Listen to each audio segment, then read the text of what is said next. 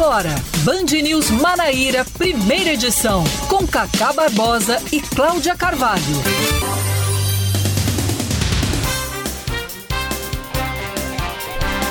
9 horas 30 minutos em João Pessoa, 9 horas 30 minutos na Paraíba. Bom dia, bom dia, bom dia. Hoje é segunda-feira, começando tudo de novo, dia 20, 20 de dezembro de 2021, abrindo a semana do Natal, começando mais um Band News Manaíra, primeira edição.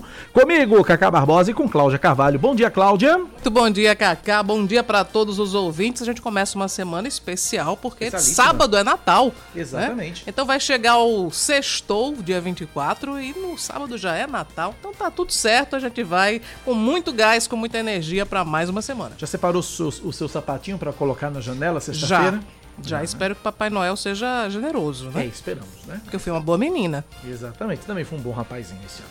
9 e meia, vamos aos destaques desta segunda-feira, 20 de dezembro de 2021. A Secretaria Estadual de Saúde avalia com a Procuradoria-Geral e com o governador da Paraíba, João Azevedo, a recomendação dos Ministérios Públicos Federal, da Paraíba, do Trabalho e de Contas sobre a aplicação da, olha, sobre a ampliação da exigência do comprovante de vacinação.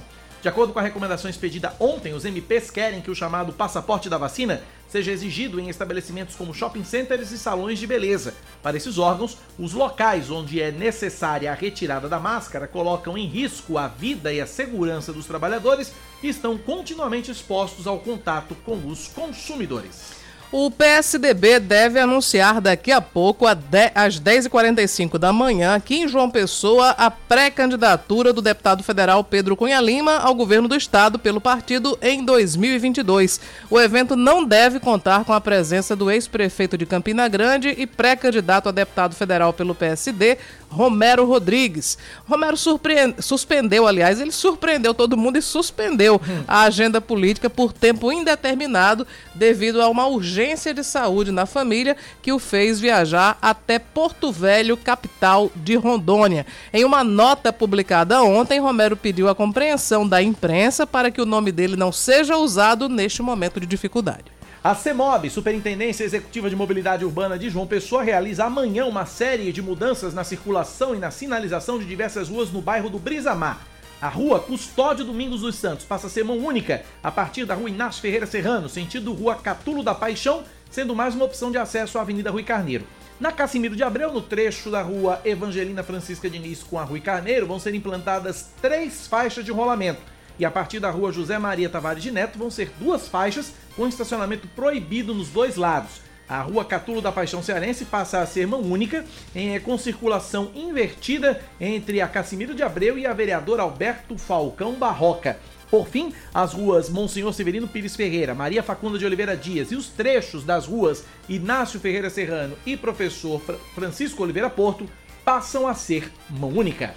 Policiais e bombeiros militares realizam nesse momento um protesto em frente ao Palácio da Redenção, no centro de João Pessoa. Eles estão cobrando do governo do estado a revogação dos artigos da Lei de Proteção Social da Polícia Militar, que retira dos trabalhadores direitos como proventos à graduação superior e também o adicional de inatividade. Também está na pauta de reivindicações a revogação do artigo que aumentou a permanência dos coronéis na ativa, travando as promoções. O Ministério da Saúde vai reduzir o intervalo de aplicação da terceira dose da vacina contra a Covid-19 de 5 para 4 meses. A informação foi divulgada sábado pelo ministro Marcelo Queiroz droga. De acordo com o Ministério da Saúde, a vacina da Pfizer deve ser usada como dose de reforço em pessoas vacinadas com os imunizantes Coronavac, AstraZeneca e Pfizer. Inicialmente com aplicação única, a vacina da Janssen também deve ser reforçada. A pasta informa que quem, recebe, quem recebeu a vacina há dois ou seis meses pode comparecer a um posto de saúde para a segunda dose, que deve ser do mesmo imunizante, no caso, Janssen. Destaque do esporte, Cláudia. O Botafogo anuncia a chegada do atacante Nicolas, de 21 anos, que vem do futebol gaúcho. É, em 2021, ele disputou a segunda divisão do estadual pelo Veranópolis, onde não marcou nenhum gol. O Belo vai ser o terceiro clube da carreira do atacante, que já passou pelo Santa Cruz, também do Rio Grande do Sul. Nicolas é o sexto reforço do Belo, visando a temporada de 2022, em que o clube vai disputar o Campeonato Paraibano, a Série C do Campeonato Brasileiro e também a Copa do Nordeste. Até o momento, o Belo tem 17 jogadores no elenco. 9h34. Band News. Tempo. A semana começa em João Pessoa com previsão de sol o dia todo, com muitas nuvens e pancadas de chuva pela manhã e à noite. Mínima de 24 graus e máxima de 32. Agora na capital paraibana, termômetros marcam 30 graus. E em Campina Grande, a segunda-feira deve ser de sol, com chuva de manhã, diminuição de nuvens à tarde e pouca nebulosidade à noite. A mínima é de 22, a máxima pode chegar aos 33 graus e nesse momento os termômetros assinalam 27 graus na Rainha da Borborema. 9 da manhã, 35 minutos na Paraíba, 9h35. Você ouvinte interage com a gente pelo nosso WhatsApp 9911-9207, 9911-9207. Cláudia Carvalho, o que tem no seu calendário nesta segunda-feira, 20 de dezembro. 20 de dezembro é Dia Internacional da Solidariedade Humana. Também é dia do mecânico, que é uma pessoa que é muito solidária a seus clientes, né? Verdade. Porque tira muita gente do prego, ajuda muita gente. E hoje, Cacá, o calendário também marca a aniversário de morte do cientista e escritor estadunidense Carl Sagan. Há 25 anos morria. Cosmos. Exato.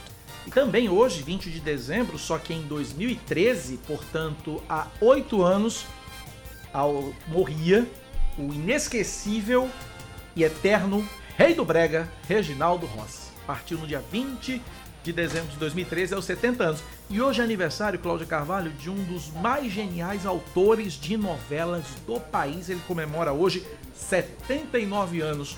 Falo de Silvio de Abreu. Realmente, é um gênio das telenovelas. Silvio de Abreu, aos 79 anos. Silvio de Abreu não escreve mais novelas, hoje ele apenas supervisiona ah, os, os demais autores, é ele quem decide qual é a novela que vai pro ar, quando vai pro ar, enfim. Você é noveleiro, Cacá? Depende da novela, Cláudia. A novela precisa ser muito boa pra, pra, pra atrair essa. No momento você acompanha alguma, No não? momento eu tô acompanhando capítulos, fragmentos dessa do, do Gêmeos, do, Sim, do tá. Cauã Remo. Tá. É o que eu tenho acompanhado, assim, fragmentos, mas não sou religioso. Uhum. Do meio pro fim é que eu começo a, a acompanhar. Eu evito assistir a novela, porque quando eu assisto eu fico querendo saber tudo e eu É. viro noveleira. É muito isso também. 9 horas 37 minutos na Paraíba, 9 e 37 Agora a gente fala de uma outra novela, é a novela do passaporte da vacina. Porque o governo do estado avalia a recomendação do Ministério Público da Paraíba com relação à exigência do passaporte da vacina, que pode ser ampliado.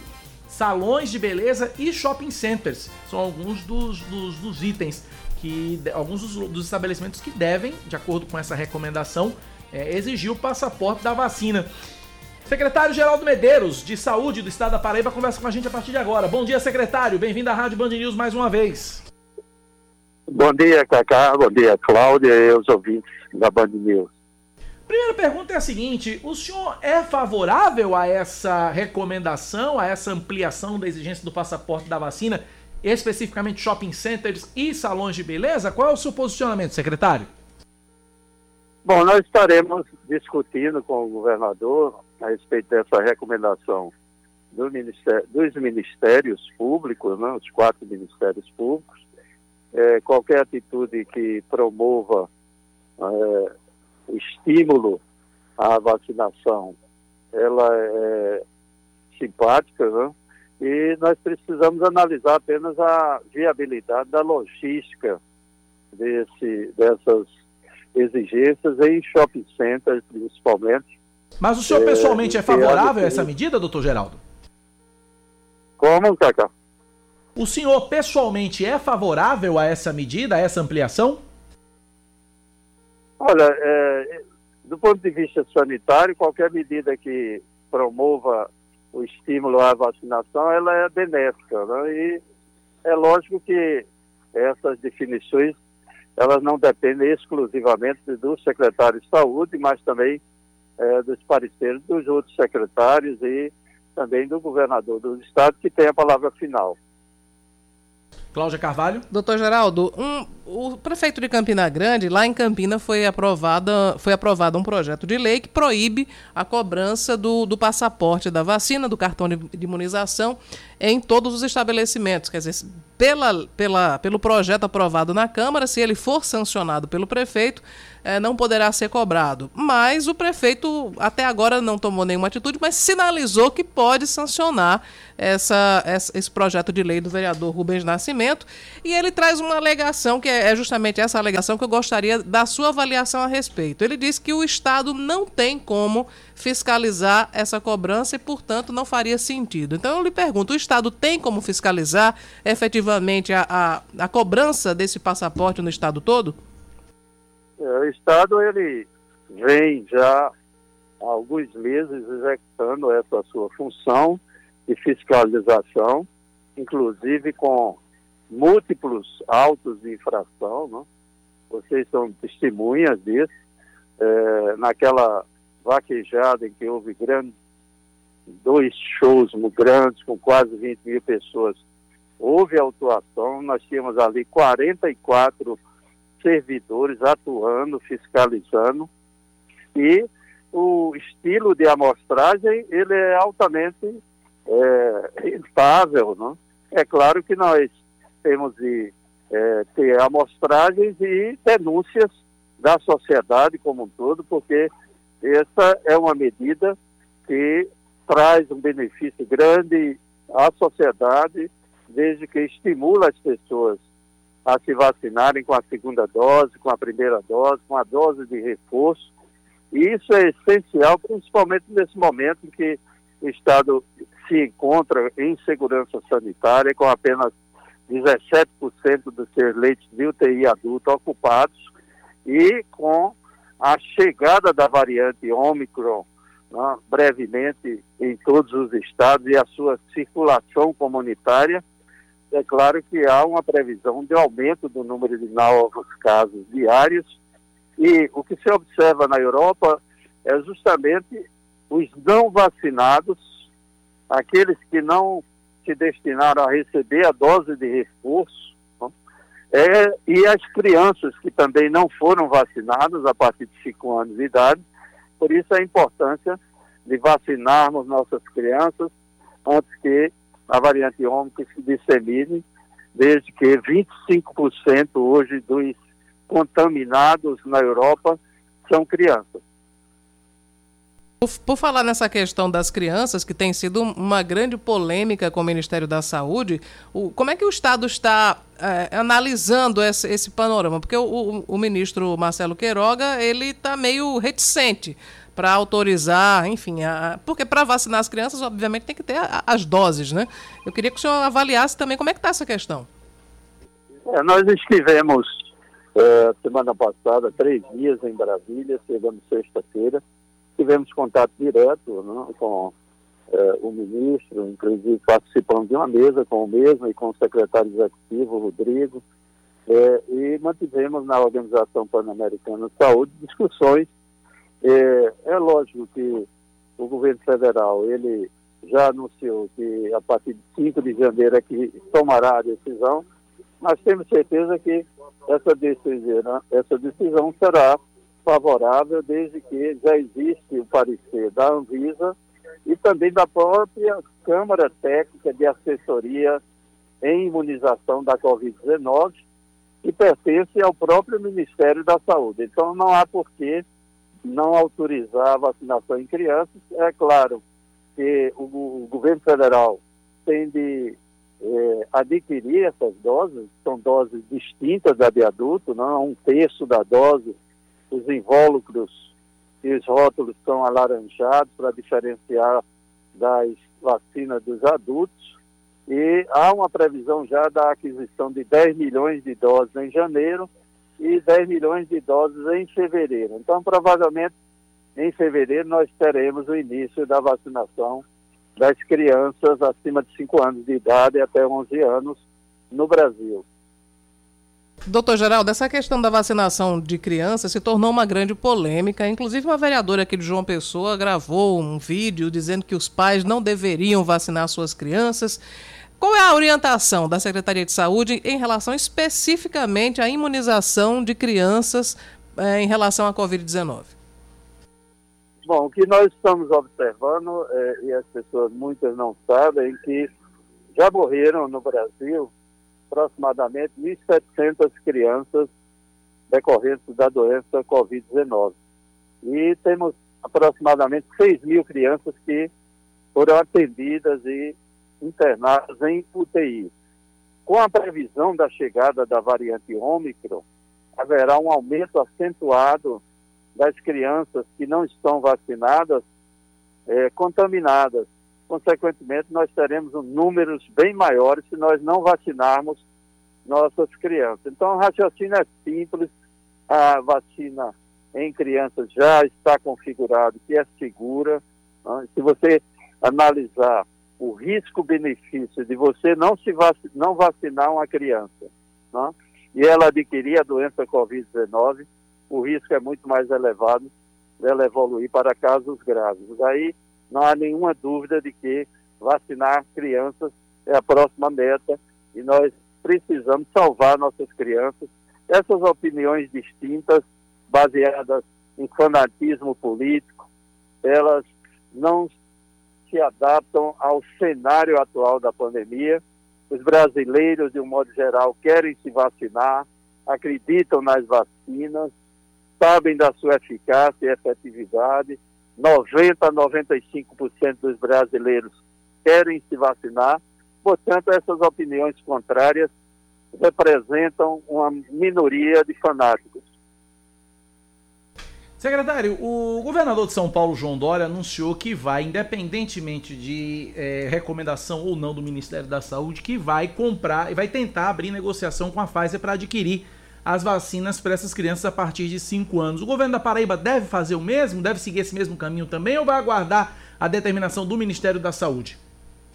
Olha, desde o início da pandemia que eu sempre fui favorável a centralizar as aquisições no governo federal. Então, continuo com essa mesma opinião, essa fragmentação de aquisições de vacinas só gera uh, um aumento de preços, por isso que eu sou contra. Secretário, eu queria que o senhor falasse a respeito desse reconhecimento que a, a, Câmara Municipal de João Pessoa, essa homenagem que a Câmara Municipal de João Pessoa vai prestar aos secretários, ao senhor, ao, a, aos secretários executivos do Estado, ao ex-secretário Fábio Rocha, a secretária executiva de saúde do município de João Pessoa, pela atuação frente à pandemia. O vereador Dinho apresentou um projeto, o projeto foi aprovado. Como é que o senhor recebe essa homenagem, doutor Geraldo? Bom, o reconhecimento da sociedade paraibana é, ele, ela nos traz né, um estímulo para continuarmos nesse trabalho com afinco, com denudo. É, pouquíssimos secretários aguentaram essa carga de estresse. 29 secretários estaduais de saúde desistiram né, da função ao longo desta pandemia. É realmente uma tarefa muito difícil, árdua, mas graças a Deus na Paraíba é, o, a condução por toda uma equipe é, pra, elevou a Paraíba a um realce nacional como o único estado do Norte e Nordeste que obteve nota 10, nota máxima, pelo IPEL, Instituto de Pesquisas Econômicas Aplicadas. Então isso é muito reconfortante. Doutor Geraldo, quarta-feira teremos um dia D de vacinação aqui na Paraíba. Qual é a meta da secretaria e como é que está a questão de segunda dose, terceira dose, especificamente os faltosos, secretário? É, o foco agora é atender e vacinar a população o mais breve possível, com a maior celeridade, né? Convencer as pessoas que ainda não foram às salas de vacinação a receber a segunda dose, a dose de reforço e até a primeira dose, no caso de das pessoas de 12 a 17 anos. É por isso que nós ampliamos né, a vacinação essa semana com dois dias D da vacinação. Isso tem o objetivo de facilitar as pessoas se vacinarem. Né? Você pode se vacinar na sala mais perto de sua casa. São aquelas pessoas que residem em bairros longínquos e que têm dificuldades de se locomover por questões socioeconômicas serão disponíveis mais de mil salas de vacinação em todo o estado, no sentido de se vacinem, porque nós precisamos nos preparar para a chegada da variante ômicron. Quantos faltosos nós temos, secretário? Como é que estão os atrasados da vacina na Paraíba? É, nós temos é, aproximadamente 400 mil paraibanos e paraibanas que não receberam a segunda dose. Para esses, eu digo que a Europa está nos mostrando o que é que está ocorrendo né, com a variante Ômicron. Ela está atingindo primordialmente os não vacinados, não? Né, aquelas pessoas que não completaram seu ciclo vacinal, inclusive as crianças que não foram vacinadas. Por isso, a necessidade de iniciarmos a vacinação também das nossas crianças. Esse é um exemplo típico de que nós temos de nos vacinar, todos os paraibanos e paraibanos, para que nós possamos continuar nessa tranquilidade, nessa segurança sanitária que nós nos encontramos no momento e não tenhamos de ver aquele novo cenário repetido de avalanche de novos casos e de internamentos hospitalares e, infelizmente, de óbitos se as pessoas não se vacinarem. Cláudia Carvalho? Secretário, pela, pela oferta de vacina, que hoje é muito maior, né, o fluxo no, no, nos postos, nos drive-thru também é muito mais tranquilo, isso tudo nos leva a imaginar que boa parte dessas pessoas que ainda não foram imunizadas, elas têm aí um componente ideológico para não buscarem né, os postos, os drive-thru, enfim, para não buscar a imunização. E aí, como é que o Estado fica diante dessa barreira que é bem sólida, né, bem complicada? Bom, o passaporte da vacinação é um dos elementos que estão, está sendo utilizado para que essas pessoas sejam estimuladas a se vacinarem. Muitas também, elas ainda não se vacinaram por comodidade, né, por dificuldades, às vezes, socioeconômicas. São pessoas com vários filhos dentro de casa que não podem sair de casa e que o dia D da vacinação contribui para facilitar a vida dessas pessoas.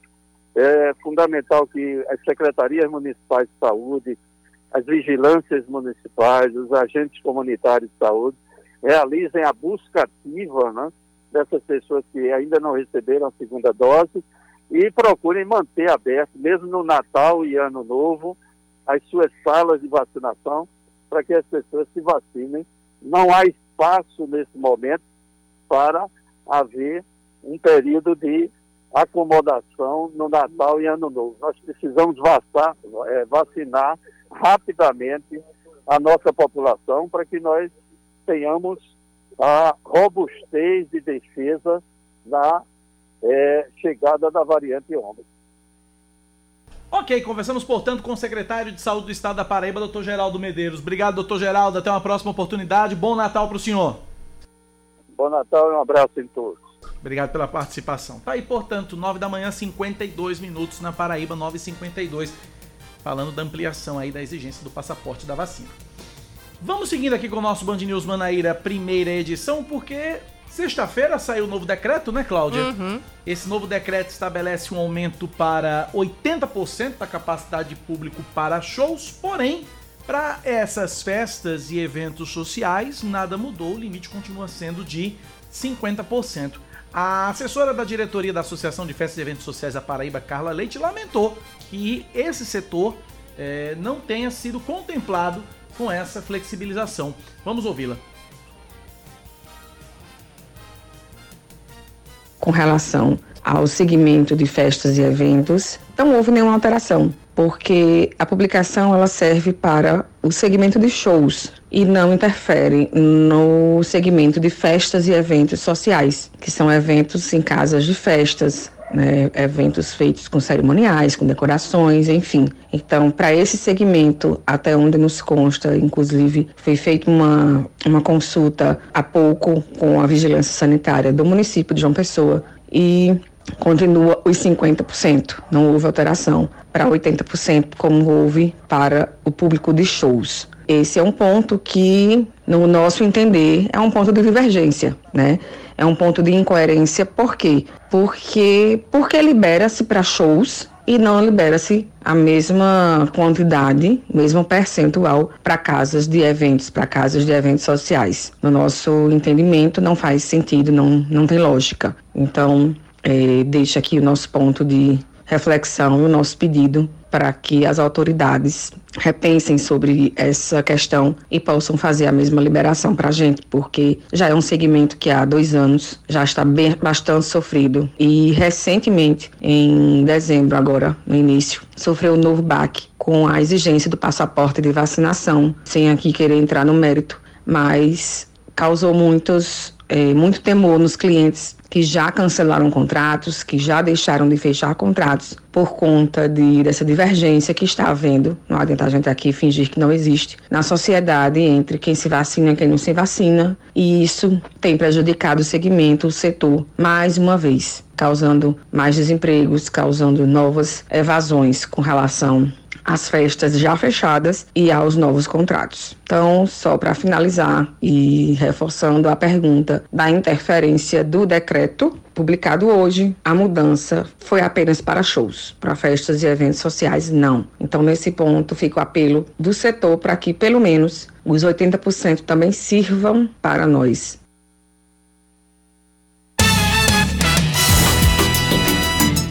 9 da manhã, 55 minutos na Paraíba, 9h55. Vários ouvintes mandando mensagens pra gente, Cláudio, com relação ao passaporte da vacina, dizendo: ah, determinado estabelecimento cobrou o passaporte, eu apresentei, depois eu fui num outro estabelecimento que não me cobrou o passaporte. Do mesmo tipo? Não. Tá. Ele foi numa. é, Um ouvinte, por exemplo, ele disse que foi numa pizzaria, E foi cobrado. foi cobrado o passaporte, como deve ser cobrado, chegou. Aí depois foi num, bar, num barzinho nos bancários, não pediram nada pra ele. Mas deveriam ter pedido. deveriam ter pedido.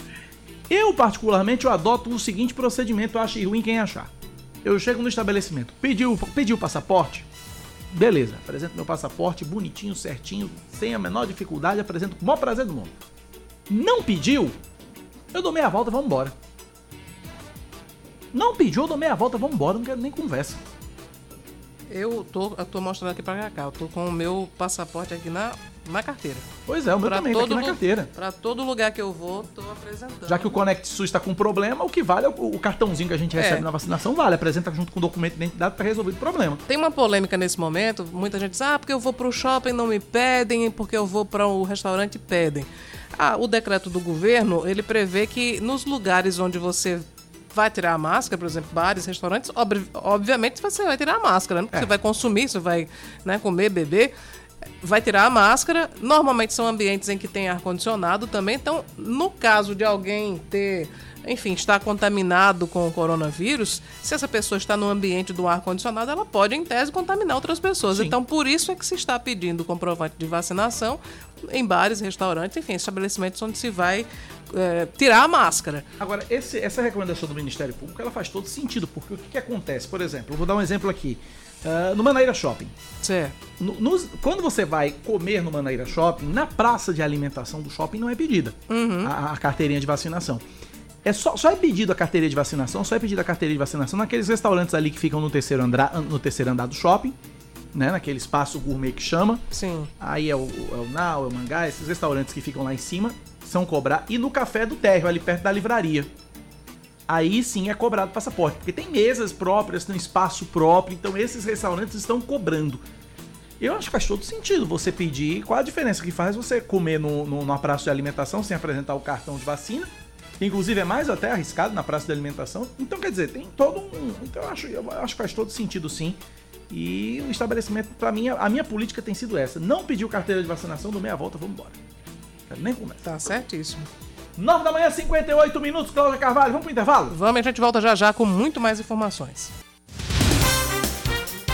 Britanicamente, ponto. 10 horas, 10, 10 horas. em ponto. Que Começamos bonitinho, 9 meia né? em ponto. Estamos começando 10 em ponto. Tá uma coisa linda esse Somos, relógio. somos britânicos demais. Vamos Somos lá. britânicos demais. A Prefeitura de João Pessoa segue hoje a campanha de vacinação contra a Covid-19, aplicando as três doses do imunizante, incluindo a dose de reforço da Janssen. A primeira dose é destinada à população a partir de 12 anos, a segunda é para quem recebeu a dose inicial da Coronavac há 28 dias, a Pfizer há 60 dias e AstraZeneca a 90 dias. A terceira dose é para quem tem a partir de 18 anos e também para os trabalhadores da saúde que tomaram a segunda dose há quatro meses e também para os imunossuprimidos que concluíram o esquema básico de vacinação há 28 dias. Para ter acesso aos imunizantes, é necessário fazer o agendamento no aplicativo Vacina João Pessoa ou também no site vacina.joaopessoa.pb.gov.br. Mais um destaque para você aqui na Band News FM. O, mini, o, Ministério Público da Paraíba emite parecer favorável à suspensão provisória da tramitação do projeto de lei complementar de Conde, litoral sul da Paraíba, que muda as regras para a construção e ocupação do solo no município. O MP quer que a prefeitura, antes de levar o projeto adiante, debata o assunto com a comunidade e realize um planejamento técnico e urbanístico. A nova lei de zoneamento foi apresentada na Câmara Municipal e teve apenas uma audiência pública no dia 11 de dezembro, mas foi suspensa é, mas foi suspensa, porque depois que quilombolas indígenas, contrários à mudança, ocuparam a galeria em protesto por um debate mais amplo. A Associação do Povo Indígena Tabajara da Paraíba e a Associação dos Moradores do Guruji 2 ajuizaram uma ação civil pública pedindo a suspensão do processo e a condenação da prefeita Carla Pimentel, do vice Dedé Salles e do secretário de Planejamento Márcio Simões por improbidade administrativa.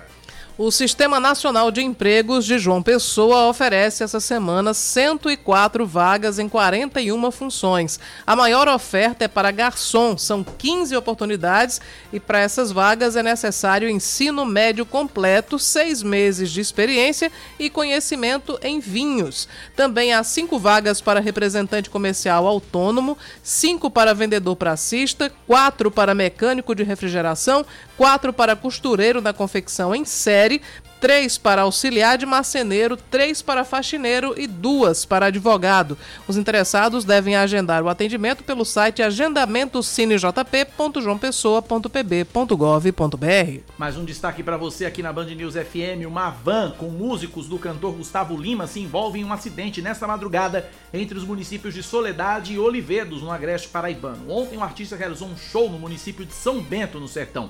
Imagens publicadas na internet mostram várias pessoas ao lado da van que capotou e algumas deitadas no chão. Por enquanto, não há informações sobre como o acidente teria acontecido.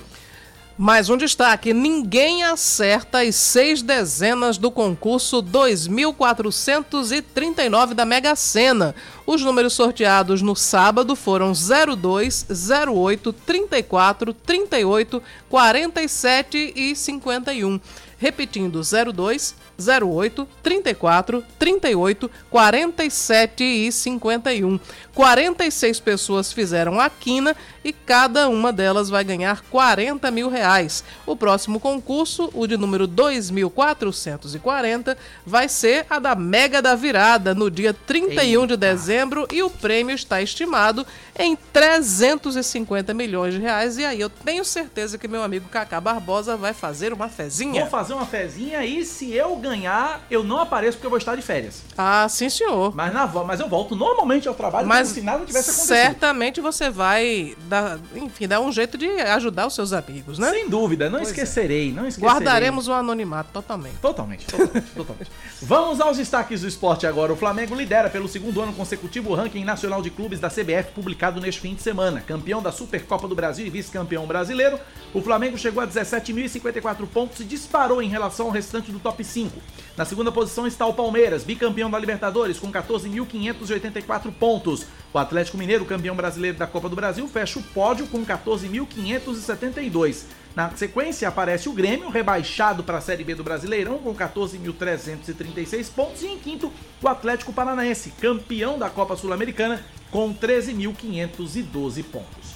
10 da manhã, 5 minutos na Paraíba, 10 e 5. Eu quero abrir esse bloco fazendo um agradecimento a, a, um, a um consórcio de mídia que foi formado aqui na Paraíba, formado pela Revista Expresso, site Expresso PB, Portal Umari, Agência de Notícias O Dia 1, Portal Sapé na Web, Portal Paraíba Conectado, Portal Conexão News, Portal Rota PB, Portal Continental, site PB Cidades e Portal Repercute PB. Por que, que eu estou fazendo esse agradecimento? Porque é, esse consórcio formou um projeto chamado 50 Personalidades Mais Influentes de 2021 e é, os 50 escolhidos foram apresentados, votação pela internet em sete categorias, 5 mil internautas votaram.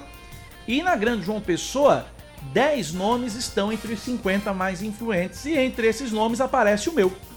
E eu quero agradecer de coração a todos que é, me reconhecem aí, me reconheceram como é, uma das 50 personalidades mais influentes de 2021. Aqui na Grande João Pessoa, os outros nomes são o prefeito de Cabedelo Vitor Hugo, secretário de Turismo de João Pessoa Ferdinando Lucena, os secretários de Estado Tibério Limeira e Daniel Beltrame, a prefeita de Bahia Luciene de Fofinho, o cantor Lucas Diferente, o influenciador digital Elton René, a influenciadora digital Maiara Tavares, a cantora Natália Belar e eu, jornalista apresentador de TV. Muito obrigado ao consórcio de, de, de mídia e às pessoas que votaram e que me colocaram aí como uma das 50 personalidades mais influentes do ano de 2021 aqui na Paraíba. Muito obrigado de verdade. Mais do que merecido. Aí tem um rol de gente muito. que realmente tem um impacto muito grande na sociedade, em diversas áreas, diversas né? Áreas. Daniel Beltrame, Natália Isso Belar. pessoa, né? Pois é. A lista na Paraíba é bem maior e eu quero agradecer de verdade a cada um que, que foi lá e botou Cacá Barbosa lá como uma das personalidades. Muito me emociona e muito me deixa grato essa, esse reconhecimento. Fico muito feliz de verdade. 10 e 7 na Paraíba, 10 da manhã, 7 minutos. Vamos a Brasília, porque o dia hoje promete no Congresso Nacional. A expectativa é uma reunião para debater e votar o relatório geral de orçamento. Isso inclui fundo eleitoral, auxílio Brasil, auxílio, Brasil, auxílio gás e outras despesas. Ela que não precisa de auxílio nenhum, tem a informação para a gente. Fernanda Martinelli, é você. Bom dia, Fernanda. Oi, Cacá, bom dia a você, Cláudia. Primeiro, parabenizar, né, Cacá, por essa inclusão aí na lista dos mais influentes. Povo lá da tua terra, lá de isso, é, isso é fruto do trabalho que você faz, a gente não tem dúvida disso. É, e realmente, como você falou, hoje acontece a reunião da CMO, Comissão Mista de Orçamento, para tratar justamente sobre o Orçamento Geral da União de 2022. Também, como você falou, entre os gastos inclusos nesse orçamento estão o Auxílio Brasil, que deve ter uma estimativa de 54 bilhões de reais para o seu investimento, beneficiando 17,9 milhões de famílias, pelo menos essa é a expectativa. No relatório inicial seriam destinados 34 bilhões para o Auxílio Brasil, mas depois de muitos acordos para que a PEC dos precatórios fosse aprovada na Câmara e no Senado, esse valor ficou em 54,4 bilhões. Também deve ser analisado o fundo eleitoral, que fica aí em 5 bilhões de reais, quase 5 bilhões e 200 milhões de reais. Esse projeto foi aprovado pelo Congresso, enviado para o presidente da República, Jair Bolsonaro, que vetou, e agora que voltou semana passada para o Congresso, os parlamentares derrubaram esse veto, com isso se oficializa o fundo eleitoral no valor de 5 bilhões e 200 milhões de reais. Além disso, o auxílio gás que é um projeto que também vai demandar gastos para o governo e que também foi aprovado pelo Congresso, deve demandar algo aí em torno de 1 bilhão e 900 milhões de reais. Todos esses gastos estão sendo analisados hoje pela CMO. Depois da aprovação na CMO do relatório, vai ser encaminhado ao plenário, onde de forma quase que 100% virtual, os parlamentares vão se reunir e debater a aprovação desse projeto. O recesso parlamentar só pode acontecer depois que o orçamento é votado. E como a maioria dos parlamentares já viajaram, já voltaram para suas bases, então essa votação vai acontecer de forma virtual, sendo quase 100% híbrida. Às 14 horas, os deputados se reúnem para analisar esse projeto no plenário Ulisses Guimarães, o plenário da Câmara, e às 17 o projeto deve ser encaminhado já para votação no Senado tudo tem que ser finalizado hoje. E a partir daí vai para a sanção presidencial já o orçamento do ano que vem. Foram muitos cálculos feitos, muitas reuniões, muita pressão, pode-se dizer assim, para que esse orçamento fosse fechado com o auxílio emergencial, com o auxílio Brasil no valor de R$ reais, com a questão do fundo eleitoral, mas o Congresso Nacional chega ao final do ano com a proposta do orçamento fechada e muito possivelmente vai ser uma votação apenas para cumprir protocolo, deve ser aprovado até porque a maioria dos parlamentares estão loucos que esse ano termine para que eles possam voltar às suas bases aí, porque já estão pensando nas eleições de 2022, então para eles todo o tempo é pouco agora para correr, para disputar a corrida para as eleições do ano que vem. Com vocês. Obrigado, Fernanda Martinelli. 10 da manhã, 11 minutos na Paraíba, 10 e 11. 10 e 11. Noticiamos agora há pouco o acidente envolvendo a van com músicos do cantor Gustavo Lima. Cláudia Carvalho tem mais informações? É, é isso, Cláudia? A Polícia Rodoviária Federal informou há pouco que foi uma colisão frontal ela aconteceu no quilômetro 206 da BR-230, no sentido decrescente em Soledade, aqui na Paraíba, foram cinco vítimas, sendo que quatro estavam na van e são integrantes da banda do cantor Gustavo Lima. E a outra vítima é o, o motorista do Fiat Uno. Todos sofreram lesões leves, foram socorridos para o Hospital de Soledade. A van, contratada pela banda, está aguardando no local um reboque particular e o Fiat Uno será recolhido para o pátio contratado pela pela PRF. Então, o cantor não tava, né? Não, só, só os funcionários, assim, enfim, são funcionários da banda e graças a Deus todos só sofreram lesões leves, nada demais, ah, ah, foram hospitalizados. Na verdade, não foram, chegaram a ser hospitalizados, eles receberam atendimento médico, atendimento médico no Hospital de Soledade, mas não há nenhum caso grave. Muito bem. 10 da manhã, mais 12 minutos agora na Paraíba, 10 e 12. Vamos falar de política, Cláudia? Vamos nessa. Vamos lá então, trazer a vinhetinha. Política, com Cláudia Carvalho. Dia P do plano P. Exatamente, P o P de Pedro, né? Chegou é, é, é, hoje, pra, a gente tá falando sobre isso, porque daqui a pouco, às 10h45, e os 45 é porque é o número do partido, uhum. né? O PSDB. Às 10h45, o PSDB vai anunciar. Não é às 15 para as 11, é às 10h45. Exato, é às 10h45, né? Para ficar bem claro. É, que o PSDB vai anunciar a pré-candidatura de Pedro Cunha Lima ao governo do estado da, da Paraíba partido que havia lá em julho anunciado um apoio a Romero Rodrigues, mas até existia, durante o fim de semana existiu toda uma, uma expectativa e chegaram a noticiar, não o partido, mas alguns sites chegaram a noticiar que Romero estaria presente, que teria sido selado um acordo, reinava a paz. Daqui a pouco Romero vai para a rede social e publica um texto dizendo que vai ter que viajar uh, de, em caráter uh, emergencial para Porto Velho, vai acompanhar um parente que está com problema de saúde e que está suspendendo a agenda por tempo indeterminado.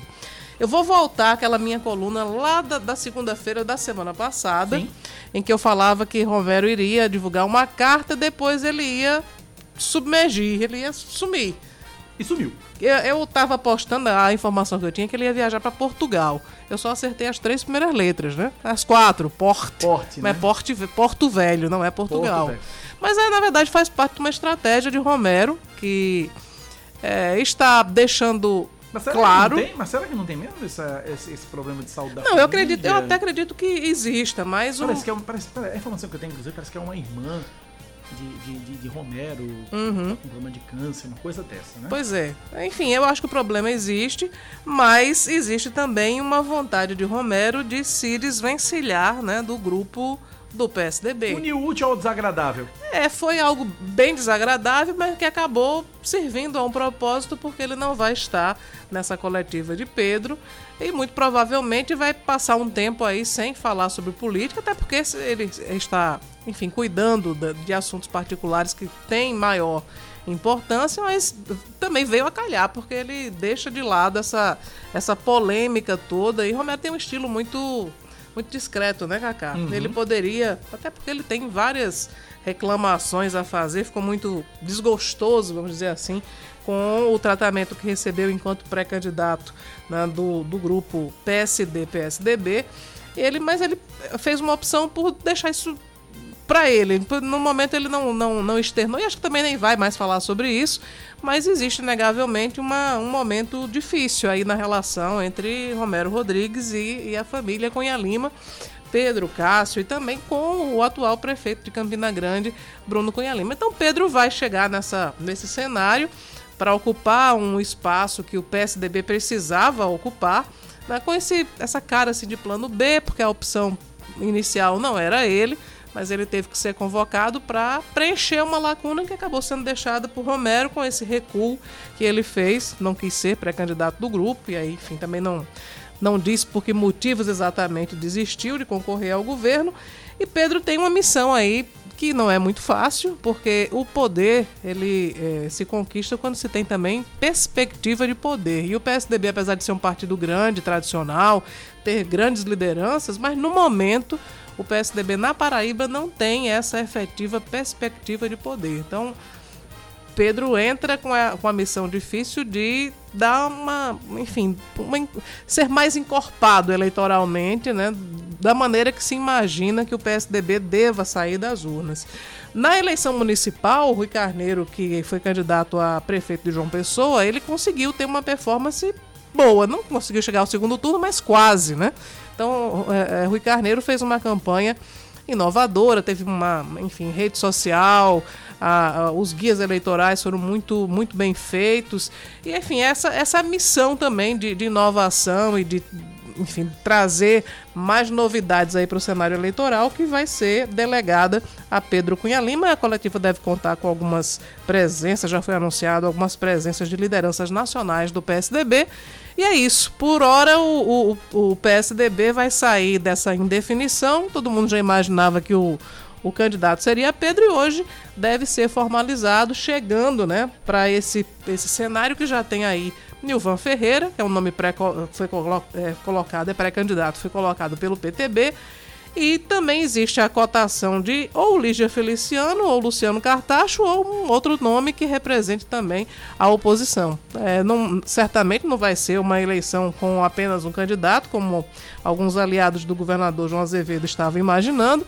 A oposição já apresenta alguns nomes, né? mas até agora nenhum que tenha um peso assim maior, uma musculatura assim mais forte, mas adversário o João terá.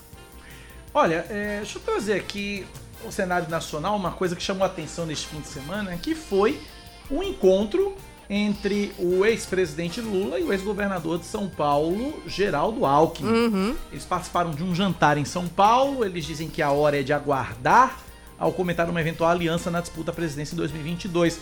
O encontro, organizado pelo grupo Prerrogativas, reuniu cerca de 500 pessoas e contou com a presença de outros dois pré-candidatos, o presidente do Senado Rodrigo Pacheco e a senadora Simone Tebet. Em discurso, Lula disse que uma eventual decisão não vai ser tomada agora. A gente tem o áudio do ex-presidente, vamos ouvir.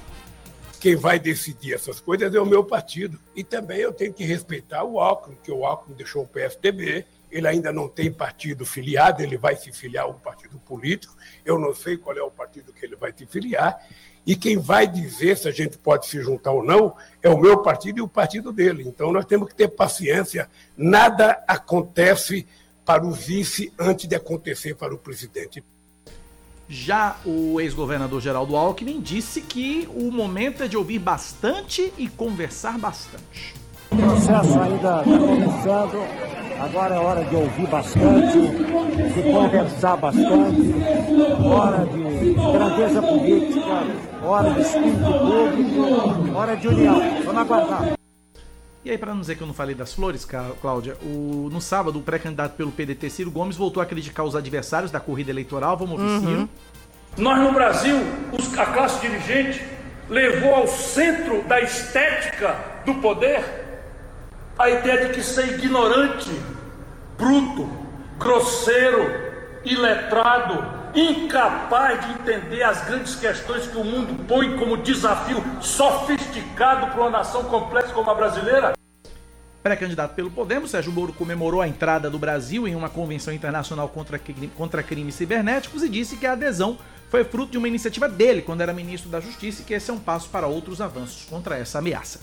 Mas vamos focar nessa história do Lula com o Alckmin, Cláudia Carvalho. Da MET, será? Acho que sim, tem tudo para dar match. É Alckmin está procurando aí um partido para se filiar. Existe uma chance dele ir para o PSD, que aí é o, é o, partido de Kassab, e também é o partido de Romero. E também tem uma outra chance, que essa é mais forte, dele se, se filiar ao PSB, o Partido Socialista Brasileiro. É, todas as conversas levam a crer que, que sim, é, Alckmin pode ser o, o, vice de Lula. O que a gente usa muito aqui na Paraíba, né? Um, aquela frase da política é dinâmica, mas é, para o Brasil isso também se aplica totalmente, porque você imaginar. Mas tá dinâmico demais, não tá? Geraldo não? Alckmin que falava cobras e lagartos de Lula.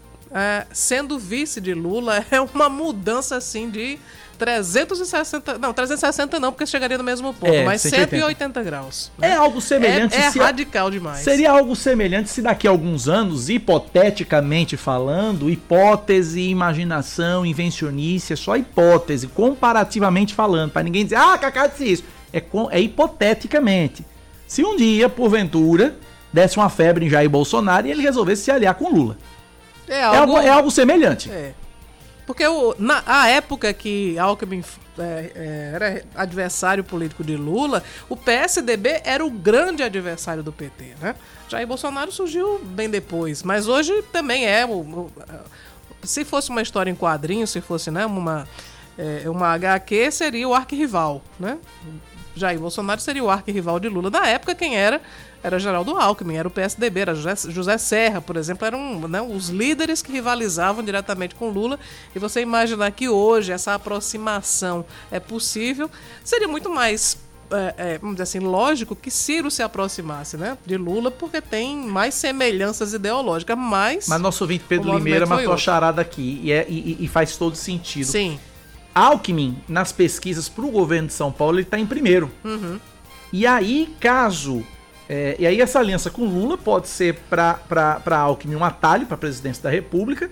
E Haddad seria beneficiado porque está em segundo nas pesquisas.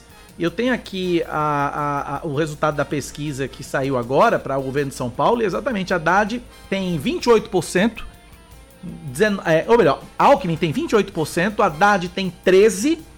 Melhor, Haddad tem 19, Márcio França tem 13, Guilherme Boulos 10. Então, Pedro Limeiro acho que matou a charada aí. Ou seja, é o que, o que normalmente rege as alianças políticas, que é a conveniência. Está sendo conveniente para Alckmin, será conveniente também para o PT, porque a, a saída de Alckmin do cenário beneficia diretamente a Haddad, Exatamente. que deve subir, né? Pesquisaram exatamente também um segundo cenário sem, Uhum. o- sem o Alckmin. Haddad teria 28%, Márcio França 19, Boulos 11. Então quer dizer, uma saída de Alckmin Então, para mas disputar. é, a gente até consegue imaginar por que, que, que Alckmin se, se aproxima de Lula. Porque Lula lidera atualmente as pesquisas para presidente da República, né? Mas do ponto de vista, vamos dizer assim, filosófico, o que deveria reger uma composição política, uma aliança, deveria ser a sintonia de ideias. E essa a gente fica Essa existe, imaginando a gente fica qual é. A, a ideia que eu tenho é vencer a eleição. E a sua também, então vamos nos unir. Pronto, é isso que, É- é isso que dá. é nisso que dá. Vamos intervalo, 10 e 23 a gente volta já já com mais notícias. 10 horas 27 minutos. A Paraíba registra em 2021 segundo mês 100 casos de feminicídio. De acordo com o Núcleo de Análise Criminal e Estatística da Polícia Civil, ao longo deste ano foram contabilizados 30 feminicídios no estado. Em 2020, de janeiro a novembro, 29 casos foram investigados pela polícia. Em novembro deste ano, nenhum feminicídio foi registrado. Em outubro foram quatro. Em setembro, dois. Em agosto, um dos meses mais violentos de 2021, foram contabilizados sete. E em julho, também não houve o registro de nenhum feminicídio. Seguindo com mais um destaque para você, o prefeito de Camalaú, no Cariri da Paraíba, Sandro Moco, do PSDB, vai continuar afastado do cargo. De acordo com a decisão do Pleno do Tribunal de Justiça da Paraíba, ele segue proibido ainda de frequentar a sede da prefeitura e de entrar em contato com qualquer membro do primeiro escalão do governo municipal. O prefeito está afastado desde agosto de 2020, após ter sido alvo de uma operação do Grupo de Atuação Especial contra o Crime Organizado do Ministério Público da Paraíba, que investigou fraudes na alocação de veículos. Ainda assim, ele foi reeleito em outubro do ano passado com 55,34% dos votos. É, o, a- ele, em abril deste ano, o MP estadual apresentou outra denúncia contra o político por corrupção passiva. De acordo com o órgão, o prefeito teria pedido pagamento de propina em dinheiro durante a contratação de uma banda. E a gente segue aqui trazendo mais informações. A Agência Nacional de Telecomunicações firma um termo de execução descentralizada com a Universidade Federal de Campina Grande para a realização de estudos sobre segurança cibernética nas redes de comunicações, de telecomunicações, em especial na rede 5G. De acordo com a Anatel, a escolha da UFCG se justifica pela tradição da universidade na vertente tecnológica. O valor do contrato é de pouco mais de 3 milhões de reais e ele deve durar 20 meses, com início dos trabalhos previstos para os primeiros meses de 2022. Bahia vai ganhar em 2022 uma escola cívico-militar. O anúncio foi feito na última quarta-feira, quando o município completou 62 anos de emancipação, pelo diretor de políticas para escolas cívico-militares do Ministério da Educação, Gilson Passos. Para a prefeita Luciene Gomes, a implantação de uma escola cívico-militar foi um verdadeiro presente de aniversário para a cidade. Uma pesquisa que ouviu 1.200 brasileiros entre os dias 6 e 9 de dezembro escolhe vacina como a palavra do ano. De acordo com o levantamento realizado pela consultoria COS, em parceria com o Instituto de Pesquisa Ideia, o termo foi escolhido por 22% dos entrevistados, seguido pela palavra esperança, com 15%, e incerteza, com 11% das preferências. Em 2020, a palavra escolhida pelos brasileiros para definir o ano havia sido luto. Esta é a sexta, sexta edição do estudo que tem como objetivo entender o espírito da época, o sentimento dos cidadãos em relação ao ciclo que se encerra e gerar discussões a partir da escolha da palavra. Destaque do esporte agora: o grupo Bandeirantes vai transmitir com exclusividade o Mundial de Clubes da FIFA. O torneio vai ser em Abu Dhabi, nos Emirados Árabes, e começa no dia 3 de fevereiro. Ao todo, sete equipes vão disputar o Mundial. Palmeiras, Chelsea, Al Ali, Monterrey, Al Hilal, Al Jazeera e Auckland. A final vai ser no dia 12 de fevereiro.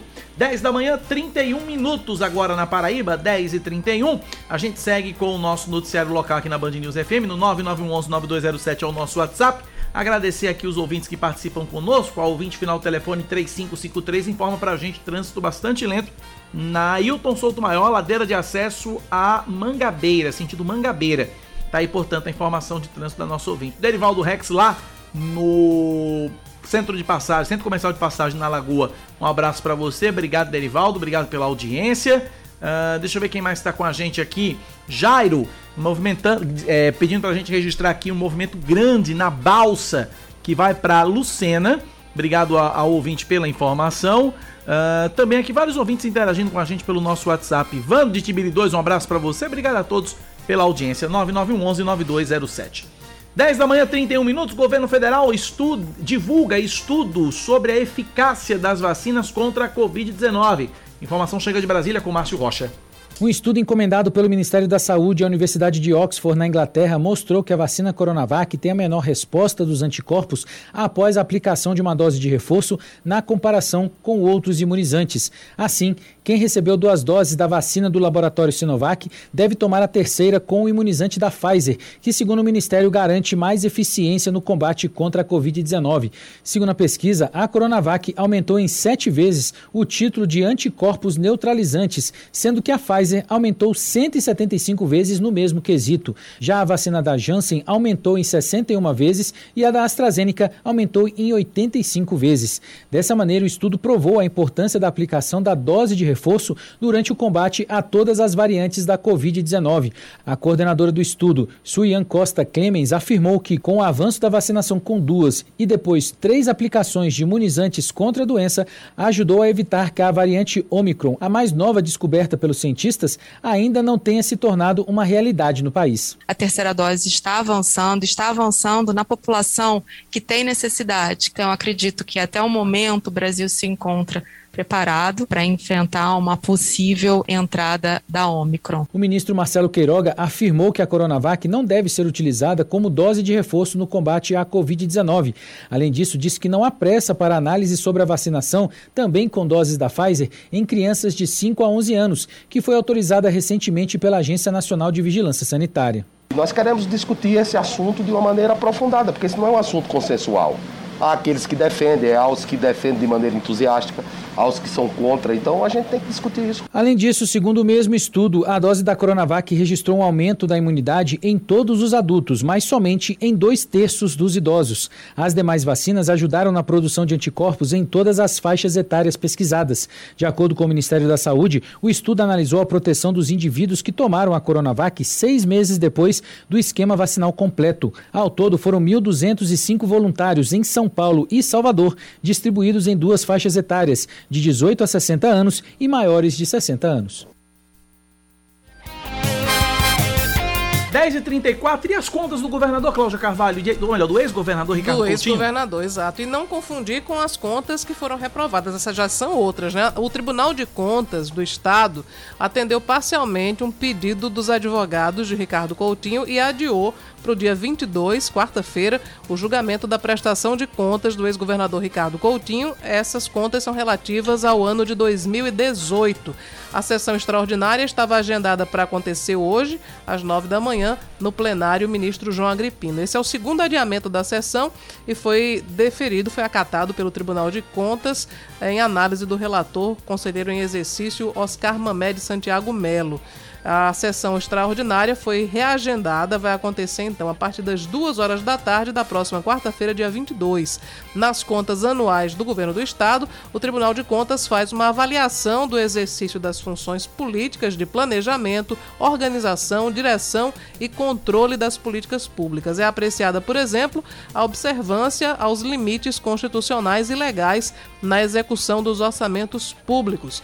O Pleno do Tribunal aprecia as contas do governador e emite um parecer prévio que será encaminhado ao Poder Legislativo, a quem cabe o julgamento final. E lembrando que as contas que foram reprovadas, as contas de 2017, elas já foram é, encaminhadas à Assembleia, mas a Assembleia já está em recesso, portanto, como a gente já tinha adiantado, inclusive aqui, Cacá, pelo prazo que a gente observava, não haveria tempo hábil para a Assembleia é, votar, apreciar as contas de, de Ricardo Coutinho, aquelas contas que foram reprovadas, isso vai ficar para 2022. 10h36 na Paraíba. Vamos agora com Betinho Nascimento, que está acompanhando aí a expectativa para o anúncio da pré-candidatura do deputado federal Pedro Cunha Lima ao governo do estado. Betinho está na linha, hein? repórter da TV Band de Manaíra. É você, Betinho, bom dia.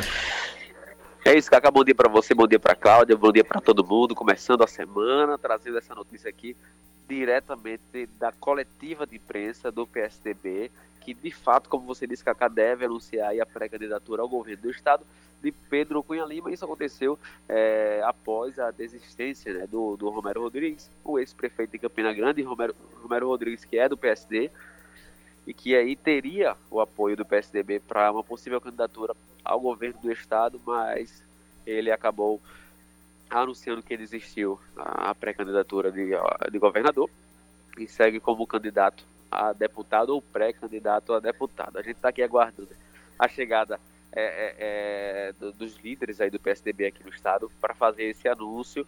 Né? Até o momento a gente segue aqui, só a imprensa está aguardando nesse, nesse momento. A mesa aqui, é, onde as pessoas vão sentar, tem, deixa eu até me aproximar aqui para citar quem é que vai estar aqui nessa reunião. Olha, vai estar aqui o Rafa Fal, suplente deputado federal, Camila Toscano, deputado estadual e vice-presidente do PSDB aqui na Paraíba. O prefeito de Campina Grande, Bruno Cunha Lima, também vai estar por aqui. O Pedro Cunha Lima, né, é, deputado federal e presidente do PSDB, que de fato deve ser aí é, hoje anunciado como pré-candidato ao governo do estado. Rui Carneiro também vai estar por aqui, deputado federal. Tovar Correia Lima, deputado estadual. E Maria Dizé Roberto, prefeita de Alagoinha, presidente do PSDB Mulher.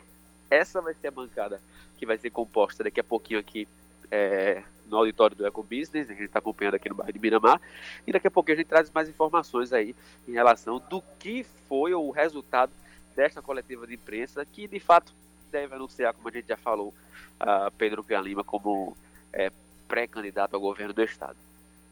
Ok, Betinho, obrigado pelas informações. Lembrando que começa daqui a pouquinho, às 10h45 da manhã, a coletiva de imprensa que deve aí confirmar o nome de Pedro Cunha Lima como pré-candidato ao governo do estado em 2022 pelo PSDB. 10h38, Cláudia Carvalho. Vamos pro intervalo? Vamos, a gente volta já já, na reta final, já trazendo muita, muito mais informação. Até já. Cláudia Carvalho, que horas, por gentileza? 10h40 em ponto. Em ponto, olha aí, só falhamos um. É, mas é isso. A gente passa por média. Passa por média, é. Na média passa. Mais destaques, Cláudia. Vamos às informações. Devido à instabilidade nos sistemas ESUS Notifica e CIVEP Gripe do Ministério da Saúde, que já dura nove dias, a Paraíba não divulga os dados atualizados sobre casos, mortes e vacinação contra a Covid-19. A última atualização foi publicada na sexta-feira, quando foram totalizados 462.654 462.654 casos, 9.572 mortes e 357.574 pacientes recuperados desde o início da pandemia. Ontem, a Secretaria Estadual de Saúde divulgou apenas informações referentes à ocupação de leitos. De acordo com a pasta, a ocupação total de leitos de UTI adulto, pediátrico e obstétrico em todo o estado é de 17%.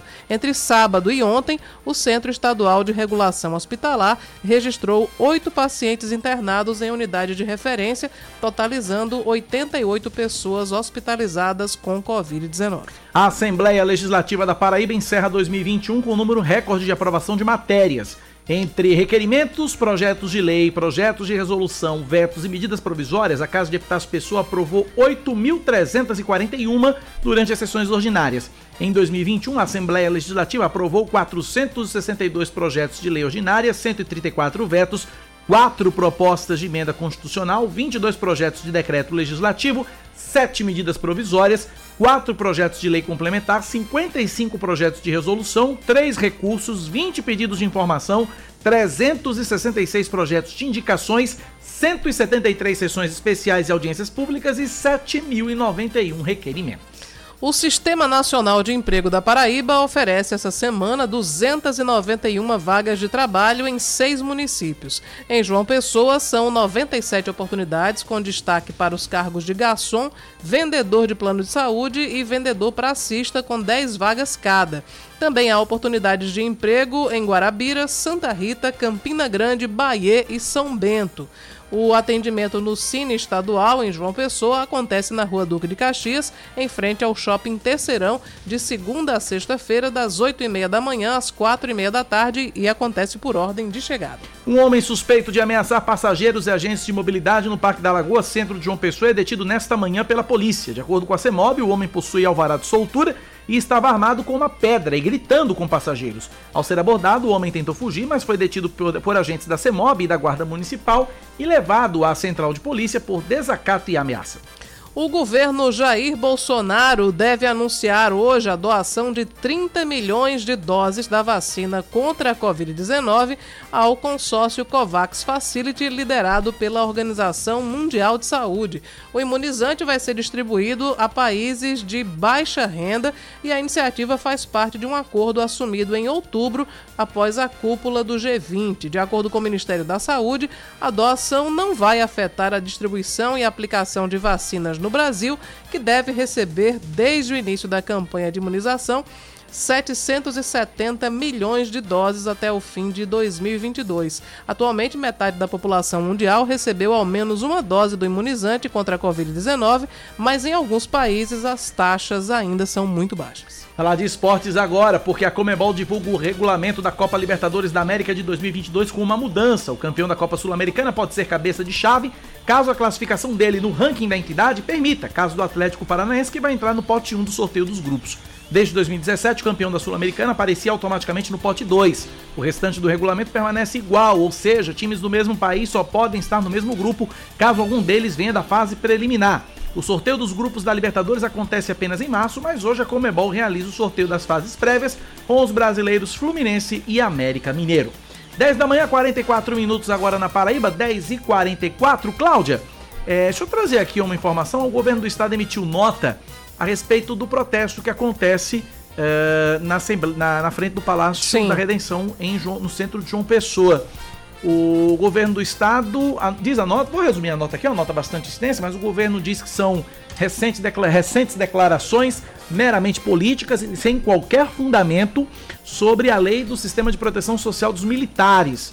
É, a nota diz que a lei não retira nenhum direito dos inativos, tampouco dos ativos, e sim traz um conjunto de benefícios e assegura novos direitos, criando uma previdência social própria para os militares.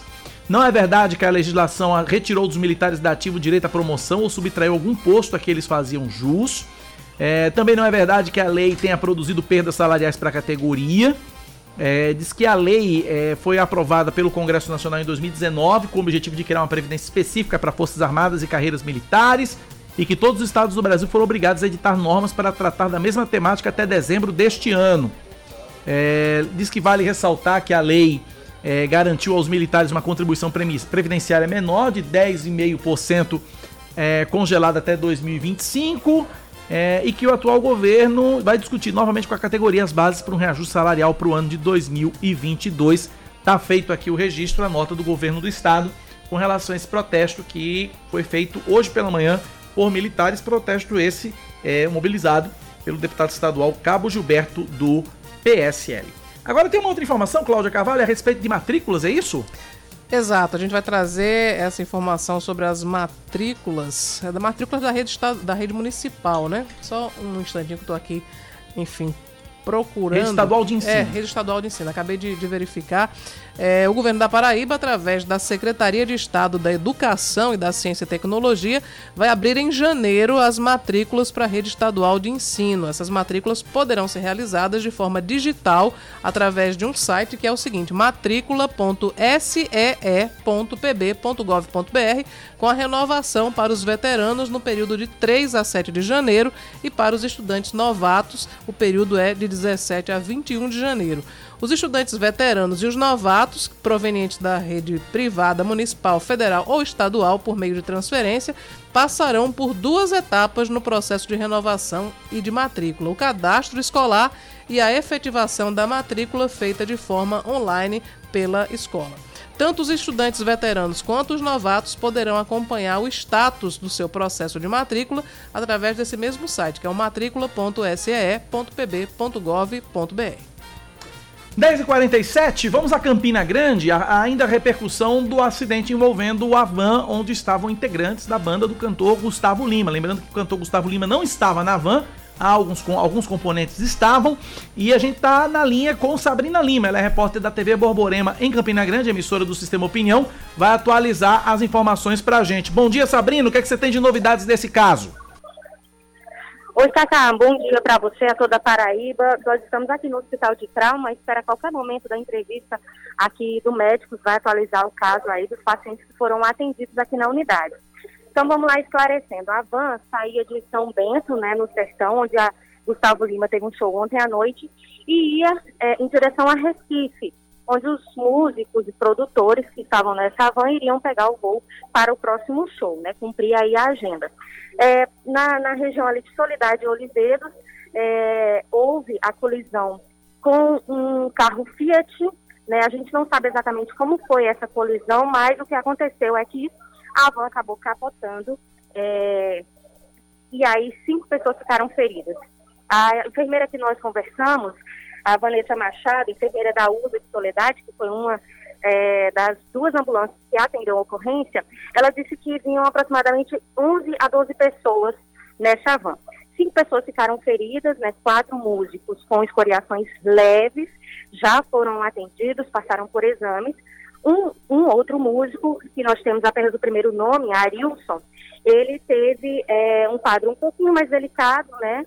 É, e foi atendido também, passou por uma bateria de exames e fez um procedimento de drenagem no abdômen mas ele está consciente e já conversou com os médicos, inclusive ele já conversou com colegas músicos que estavam nessa van, estão aqui do lado de fora do hospital. Eles não quiseram gravar a entrevista, né? Disseram que apenas a assessoria é que iria falar. O condutor do carro de passeio do Fiat, acredita-se que seja um senhor de idade, na verdade os músicos conseguiram a CNH é, dele, ele fugiu do local né, ele não ficou no local, fugiu. A PRF já esteve por lá, inclusive antes né, dos músicos serem trazidos aqui para Campina Grande, para o hospital de trauma. Então, essas são as informações que a gente tem agora, por enquanto, né? Os músicos estão, então, todos bem, né? É, conscientes, lúcidos, alguns, inclusive, estão perto de receber alta. Agora está chegando aqui o médico do Hospital de Trauma que vai trazer atualizações sobre esse caso. Eu vou botar vocês aqui para ouvirem ele médico Anderson Bidô, que vai aqui escutar, vai, ele vai dar entrevista coletiva aqui para a imprensa, estamos todos aqui na expectativa aí de atualização dessas informações, ele está chegando aqui para a gente. Então, essas são as informações que a gente tem no momento, né? São, foram cinco pessoas atendidas aqui no Hospital de Trauma de Campina Grande. Vamos ouvir. Anderson Bidô, médico. Bom dia a todos. Hoje, por volta de 9 horas da manhã, deu entrada aqui no serviço de emergência do Hospital de Trauma, cinco vítimas de um capotamento entre a cidade de Soledade e Olivetes. E as vítimas das cinco, três entraram pela sala vermelha e dois pela área verde. É, os pacientes de sala vermelha foram atendidos pela equipe de cirurgia geral do de trauma. Foram feitos o protocolo de primeiro atendimento e realização de exames. Das três vítimas que entraram pela sala vermelha, apenas um certo, apresentou um quadro de pneumotórax bilateral e no momento encontra-se em bloco cirúrgico aos cuidados da cirurgia torácica do de trauma. O restante das vítimas encontra-se após os primeiros atendimentos e realização de exames em área verde, em observação para manter o protocolo de trauma do serviço. Não, no momento ainda não. Os pacientes, eles inicialmente, eles, os que estão em área verde, eles permanecem em observação por no mínimo seis horas. E aí, após essa observação, eles são reavaliados, certo? Pelas respectivas especialidades, cirurgia, ortopedia. E após a reavaliação é que a gente vai ter noção de quantos pacientes terão alta. Paciente que deu entrada está no bloco cirúrgico, né? Qual a situação dele? Vai passar por esse procedimento aí? O que seria esse procedimento? É, o paciente ele apresentou pneumotórax, vai passar por um procedimento de drenagem, é, entrou estável hemodinamicamente em bloco cirúrgico, estamos aguardando a finalização do procedimento, ele está aos cuidados da cirurgia torácica, após a relação do procedimento, é, a gente vai ter mais notícias sobre o quadro clínico do paciente. Ok, está aí então a atualização, médico Anderson Bidou trazendo atualizações em relação a esse caso, né, envolvendo os músculos de Gustavo Lima. Então, cinco músculos aqui no Hospital de Trauma, quatro já em observação, um no centro cirúrgico. Cacá, eu volto com você. Obrigado, Sabrina. Informações, portanto, aí desse caso, detalhes sobre esse assunto, logo mais às quatro da tarde na TV Band Manaíra no Brasil. Gente, Paraíba, a gente vai detalhar tudo e vai atualizar o estado de saúde, tudo direitinho para você ouvinte da Band News FM. 4 da tarde no Brasil, gente, Paraíba. 10h52, esse show de Gustavo Lima foi em São Bento. Uhum. Né, ele fez um show em São Bento antes desse acidente e tem um caso que aconteceu exatamente na hora do show lá de São Bento. Um homem foi preso ontem à noite, na hora do show, suspeito de vender ingressos falsos para esse show do Gustavo Lima lá em São Bento. Suspeito de 31 anos estava na porta do evento com nove ingressos aparentemente falsos. É, o suspeito já estava acompanhado da equipe da segurança do evento, ele foi levado para a delegacia para prestar depoimento. É, e aí é, houve uma denúncia, né? E a, a, a, polícia foi em cima e pegou esse camarada de 31 anos com nove ingressos aparentemente falsos para esse show de Gustavo Lima. E aí depois do show foi que se deu esse acidente. 10 da manhã, 53 minutos na Paraíba, 10 53 Natação infantil é um esporte de extrema importância para o desenvolvimento das crianças. A modalidade ajuda na capacidade cardiorrespiratória, na agilidade, na força e na velocidade, como você vai ouvir agora na reportagem de Aline Guedes. Vamos lá. As férias escolares vêm chegando e essa pode ser uma ótima oportunidade para as crianças aproveitarem um tempo livre aprendendo coisas novas e se divertindo. A natação é um exemplo de exercício saudável e funcional, uma atividade completa e sem impacto. Maria Luísa, de um ano, nem sabe ainda de todos esses benefícios, mas já adora cair na piscina. Ela faz natação desde os três meses de vida e toda vez que tem aula é uma festa. A mamãe, a médica Érica Borba, fez a opção por causa dos benefícios e bem-estar que a atividade proporciona. A gente achou que ia ajudar bastante no desenvolvimento dela e a gente notou que realmente houve um desenvolvimento não só no neuropsicomotor dela, como no social. Ela se tornou uma criança mais social com as outras crianças. Érica também percebeu que quando a filha vai à natação, acaba tendo um sono melhor. A gente observa principalmente quando ela vem para a natação, que aí ela dorme melhor nesse dia, ela tem, ela fica mais tranquila e ela já tipo já fica na expectativa de vir para essa atividade. Praticada como esporte ou hobby, a natação beneficia bebês, crianças, adultos e idosos. De acordo com a educadora física Thais Mendes, a prática aumenta a capacidade pulmonar, traz maior resistência muscular, além de favorecer a consciência concentração e reduzir o estresse. O benefício principal é a segurança aquática a gente ensinar esses bebês a não morrerem afogados. Então, darem, eles aprenderem a se auto-salvar. O que, que quer dizer isso?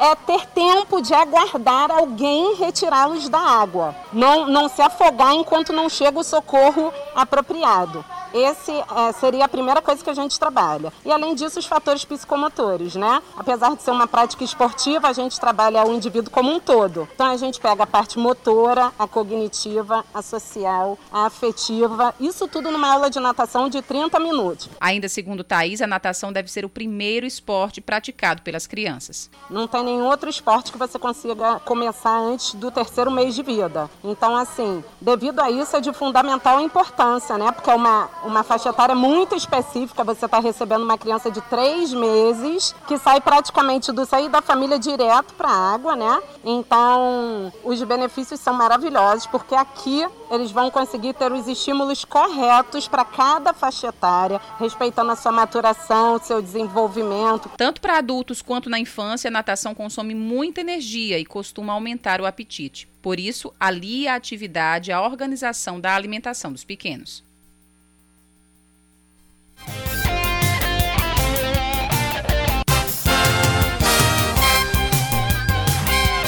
10 da manhã, 56 minutos na Paraíba, 10 e 56. Seguindo com o nosso Band News Manaíra, primeira edição, Cláudia.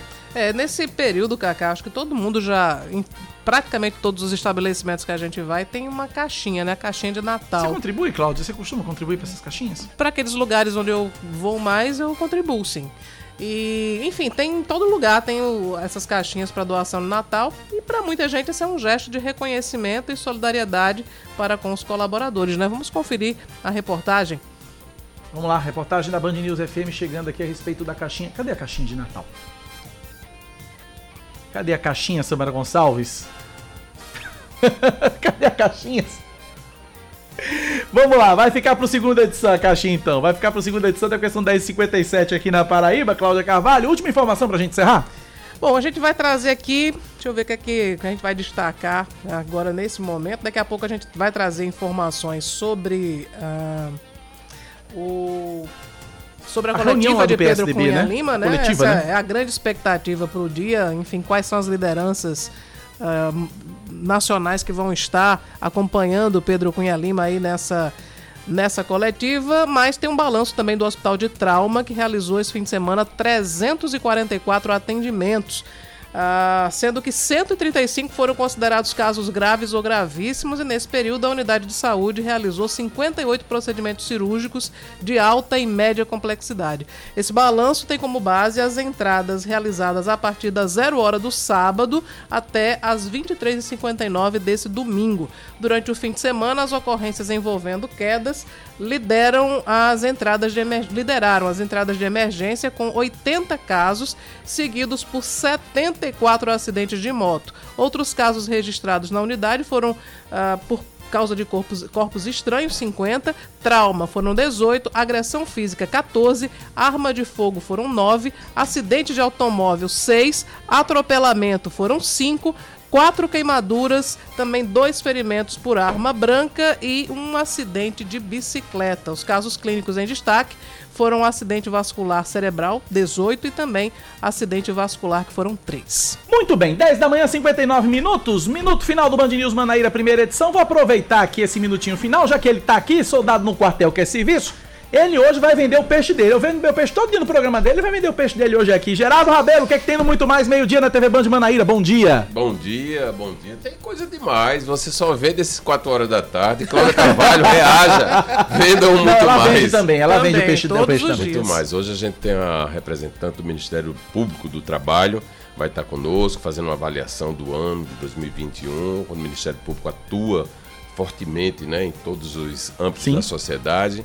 A gente vai ter é, algumas reportagens especiais. Estamos no clima de Natal. Semana de Natal, já. É, e aí temos muito que comemorar, né? Verdade. Porque, na verdade, a TV Manaíra e a Band News FM deram passos largos Sem no dúvida. projeto de comunicação da Paraíba. E a gente está aqui em tempo de festa, querendo levar o melhor, como sempre, e buscando a, vamos dizer assim, a exatidão da notícia como ela tem que ser mostrada, né? Sem tendência, Verdade. sem levar para lados preferidos, né? E hoje tem aí essa expectativa política que Cláudia falou hoje do começo ao fim, que é o lançamento da candidatura. Quer dizer, a indicação como a nome, né, a pré-candidatura de, do deputado federal Pedro Cunha Lima, que movimenta o mundo político intensamente, não é isso, Cláudio? Exatamente. Embora Nem- não seja exatamente uma surpresa, É. mas agora o PSDB Consolida, finca né? o projeto para 2022. Meio-dia na TV Band de Manaíra, Gerardo Rabelo, muito Meio mais. dia na TV Manaíra e também aqui na Band News FM. Hoje eu tô retornando, Coisa né? boa, que beleza. Vai ter coluna aí, ainda muito devagar, mas vai chegar lá. Vamos chegar, vamos chegar, vamos chegar. Valeu, Gerardo. Abraço pra Obrigado, você. Meio-dia na. TV Band de Manaíra. Eu às quatro da tarde no Brasil. Gente, é um K, é um B, é um. Ossi! Acabou esse ponto final do Band News Manaíra. Vem o Band News Station. Amanhã a gente tá de volta. Valeu, Cláudia. Até, até amanhã. Muito obrigado a todo mundo que ficou com a gente. A gente volta. Eu volto amanhã a partir das 9h20, né? E eu mais Cacá, seis da manhã no a partir das. Valeu, tchau, tchau. Você ouviu Band News Manaíra, primeira edição.